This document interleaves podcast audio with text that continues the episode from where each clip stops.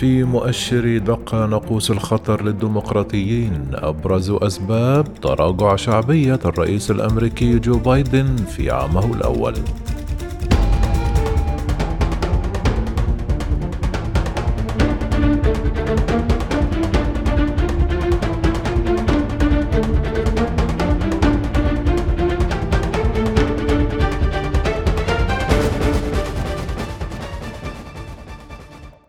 سجلت استطلاعات للرأي انخفاضا في شعبية الرئيس الأمريكي جو بايدن بعد عامه من توليه إدارة البيت الأبيض.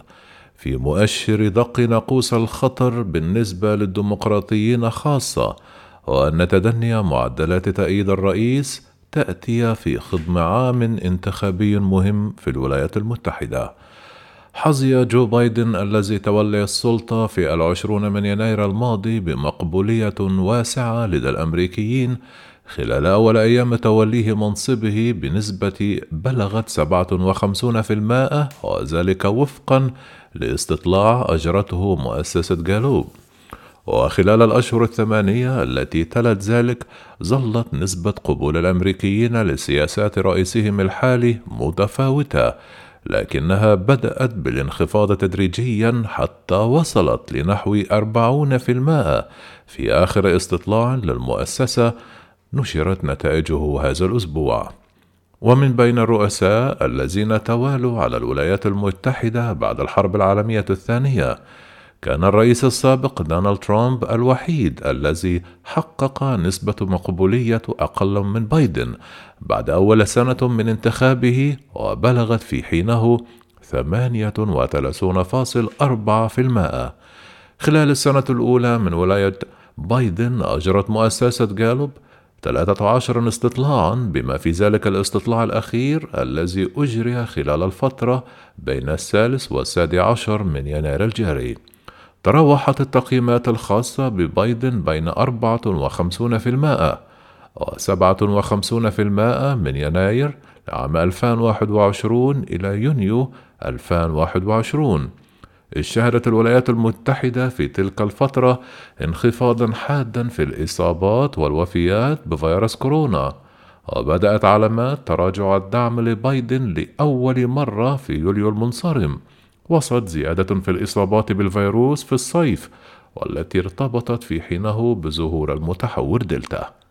بعد انسحاب الولايات المتحدة من أفغانستان في أواخر أغسطس الذي ترافق مع هجوم استهدف مطار كابول وأسفر عن مقتل 13 جنديا أمريكيا تراجعت نسبة بايدن أكثر بكثير. وتأتي نتائج الاستطلاع الأخير في وقت تشهد فيه الولايات المتحدة وضعا متدهورا من ناحية عدد الإصابات بفيروس كورونا بعد ظهور متحور أوميكرون. وتعاني الولايات المتحدة في الفترة الحالية من أعلى معدل تضخم خلال الأربعين سنة الماضية. كان له تأثير واضح على ملايين الأمريكيين. ويقول رئيس قسم الأمن القومي في صحيفة واشنطن تايمز جاي تيلر عن أسباب التراجع في شعبية جو بايدن أن هناك مجموعة واسعة من العوامل لكن الأبرز منها هي حالة الإرهاق العام بسبب الوباء. ويضيف أن هناك أيضا حالة إحباط عام نتيجة ارتفاع نسبة التضخم. وفي مؤتمر صحفي عقد الأربعاء دافع جو بايدن عن سياساته وقال إن العام الأول من رئاستي كان مليئا بالتحديات ولكن هناك إنجازات كبيرة تحققت. وردا على سؤال حول شعبيته التي تراجعت إلى ما دون أربعون في المائة قال بايدن لا أؤمن باستطلاعات الرأي وقبل ذلك عرضت الناطقة الرسمية باسم البيت الأبيض جين ساكي للصحفيين رسوما بيانيا تظهر أن الاقتصاد يتعافى من صدمة كوفيد الأولى مع انخفاض البطالة إلى 3.9% بعدما كانت نسبتها 6.4% قبل عام.